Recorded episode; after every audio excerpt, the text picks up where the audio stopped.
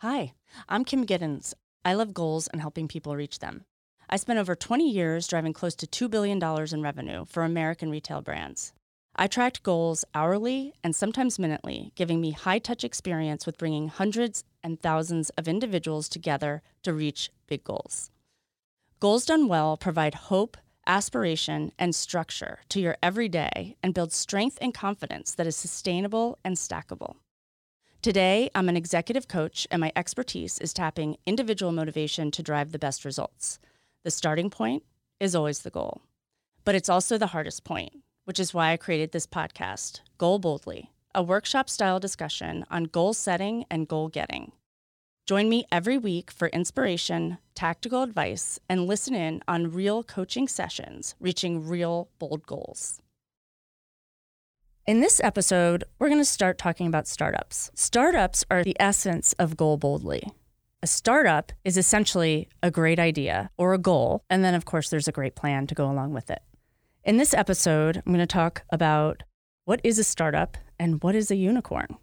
I'll talk about the failure rate and share the success framework that successful startups use. I'll also talk about the attributes of a founder and most importantly, we'll talk about how to scale and when you know you need to scale. Let's start up and scale. So, what is a startup?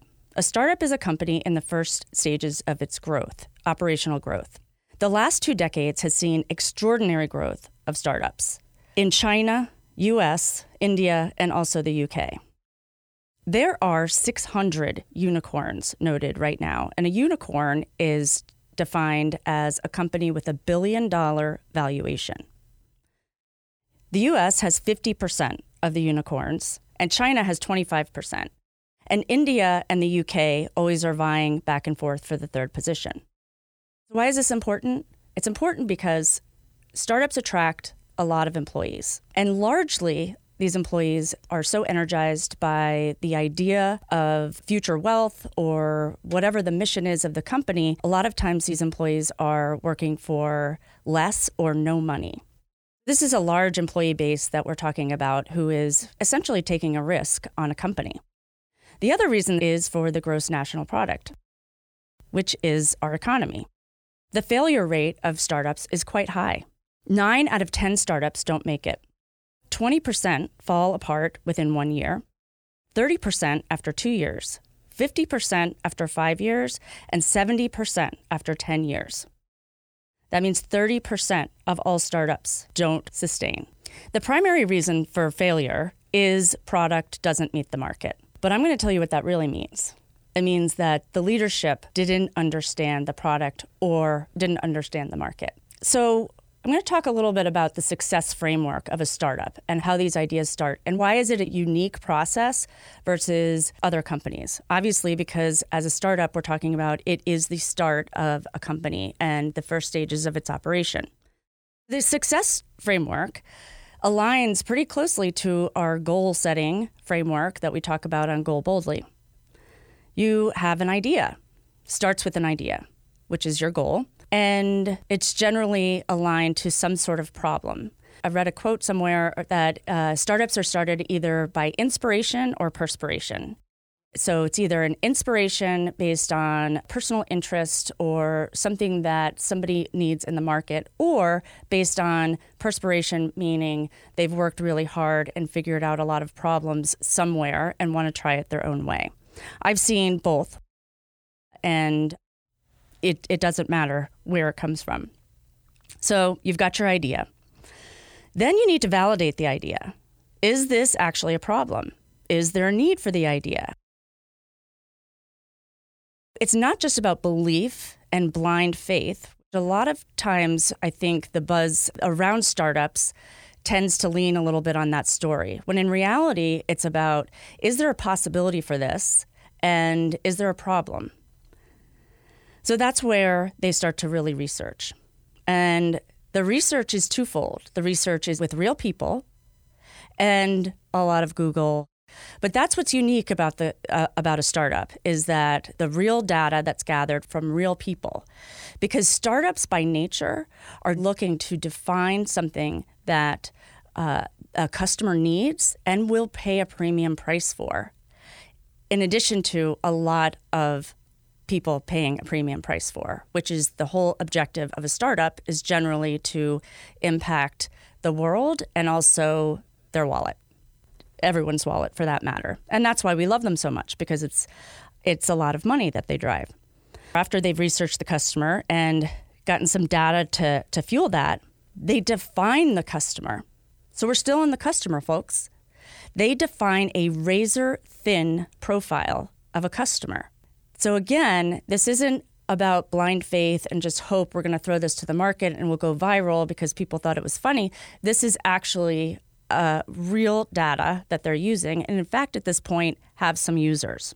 Then they define the product, and the product always has a roadmap. So there's an initial stage, just like startups, and there is stages as they go because founders know that the product will continue to evolve with the customer. Once they have their product map, they'd start to validate again.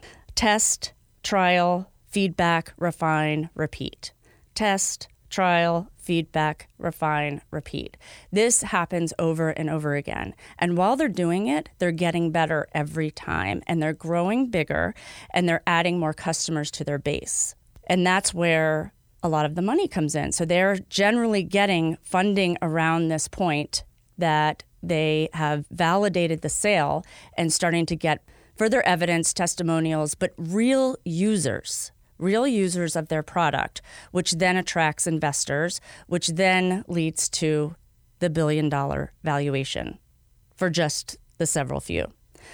So, why do so many fail? That is the question, right? We have a success framework. You could just follow this. In my research based on the customer and Google, I deal hands on with founders, people with strong entrepreneurial leadership.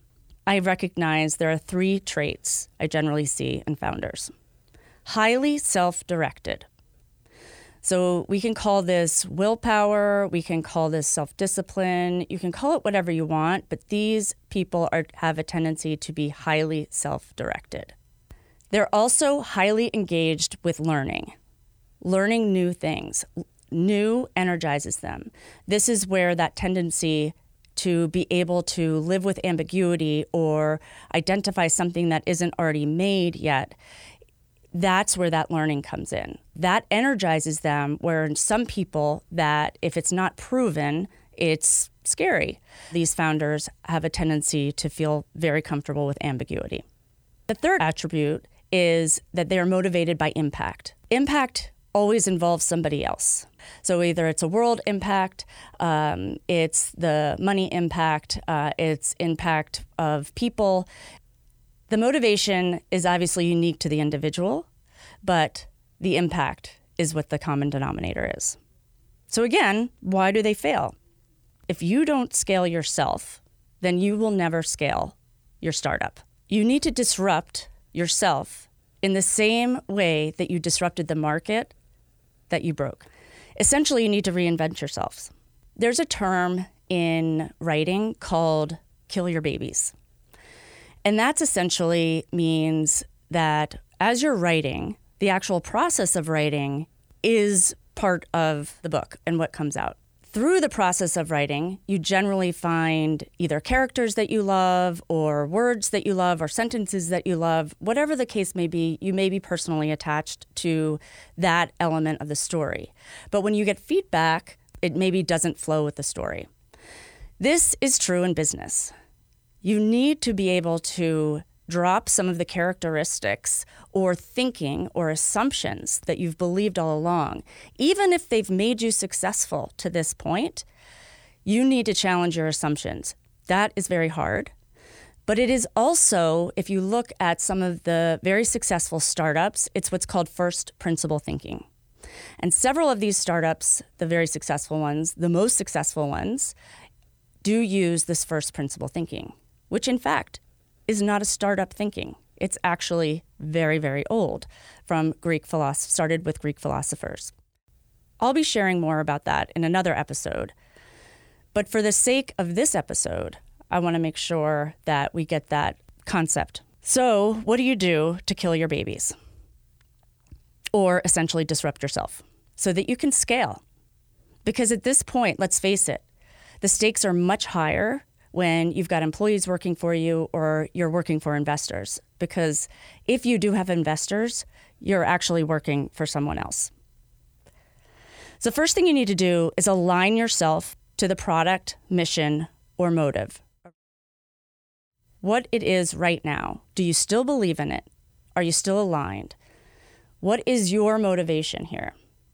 And this isn't an easy answer because a lot of times the stage where you do need to scale fatigue is setting in and you have worked so many hours potentially have a family at this point. All different dynamics are contributing at this point.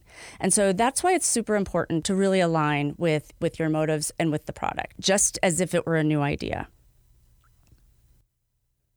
So, as you're looking at the problem orientation, one of the things I want to bring you back to is the attributes of a founder. Again, highly self directed, energized by learning, motivated by impact. All of that suggests people, the impact on people. The thing about the attributes of a founder is that they're pretty distinctive.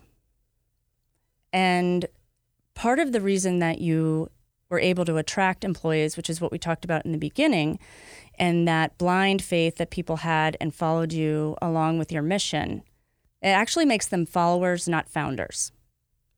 And that's an important distinction. It doesn't mean that they can't be founders, they certainly can, but no one will ever be the founder of your company. It is a trend over the last couple of years where you're seeing multiple founders running companies versus just one. And so, by nature, it may look like everyone around us as founders and you want that same excitement. You can still instill ownership in people and energize people and lead people and not have them be founders. And that's called creating accountability. Again, we will go deeper into that topic, but for the for the exercise right now, understanding that what makes you distinct as a founder is what makes you distinct as a founder. And not everyone can be is going to be thinking the same way that you are. And so oftentimes what we're great at, we think is point of entry and we think, well, I just I figured this out or I did this all on my own and why can't everyone else? And that's simply going back to the self-awareness and really understand what are you truly great at? Which leads us into the next stage of really taking a deep dive, understanding what you're great great at. Remember that exercise that we talked through in terms of getting the right product out to the right customer? Same exercise, really understanding yourself and going inward about yourself and what makes you distinct and this company distinct and your culture distinct. This is not an easy challenge. It's a lifelong challenge called leadership. It's a leadership journey, and the leadership development for a startup is very different than leadership development in general.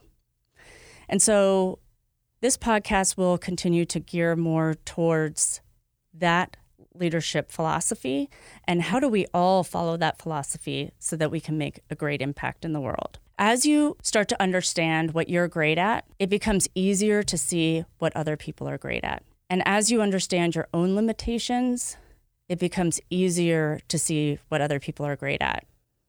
I know you probably thought I was going to say what other people are bad at. In general, it's pretty easy to see what people are bad at, especially if you're a leader. Ultimately, it's probably pretty obvious what your people are bad at. But as you really identify the distinctions for yourself, what are you good at? What are you not so good at? You will start to see what other people are great at and where you can really lean in on those people. And that, my friends, again, is leadership. And that is what's going to scale your business because people are far more motivated by doing what they love to do. They're far more energized. They work harder. They're more engaged and they stay longer. So it's in your best interest. My suggestions for that is ultimately to get a coach. As a founder, you're a leader of a company, and there are certain stages where, as from a leadership perspective, where you will not hear the truth as much as you would like. And again, that comes with, with followers. And they're just trying to either adapt to your style or tell you what you want to hear. And so the best way for you to really understand yourself is to have a thought partner. And I think if you do have other founders um, working with you or a mastermind group of founders, whatever the case may be, you do need to start aligning with people who have some objectivity and who can really tell you the truth. All of these things will help you to preserve your energy. And energy is the same thing as motivation. That energy and that work ethic and the drive that you had to get the company to where it is, you can tap that energy again, but not in the same way that you did bringing the company to where it is now. Aligning with your strengths, understanding your motivation, that is how you will be your most energized and your best self. It is the same way that your people will be able to do the same thing. This is not an easy journey.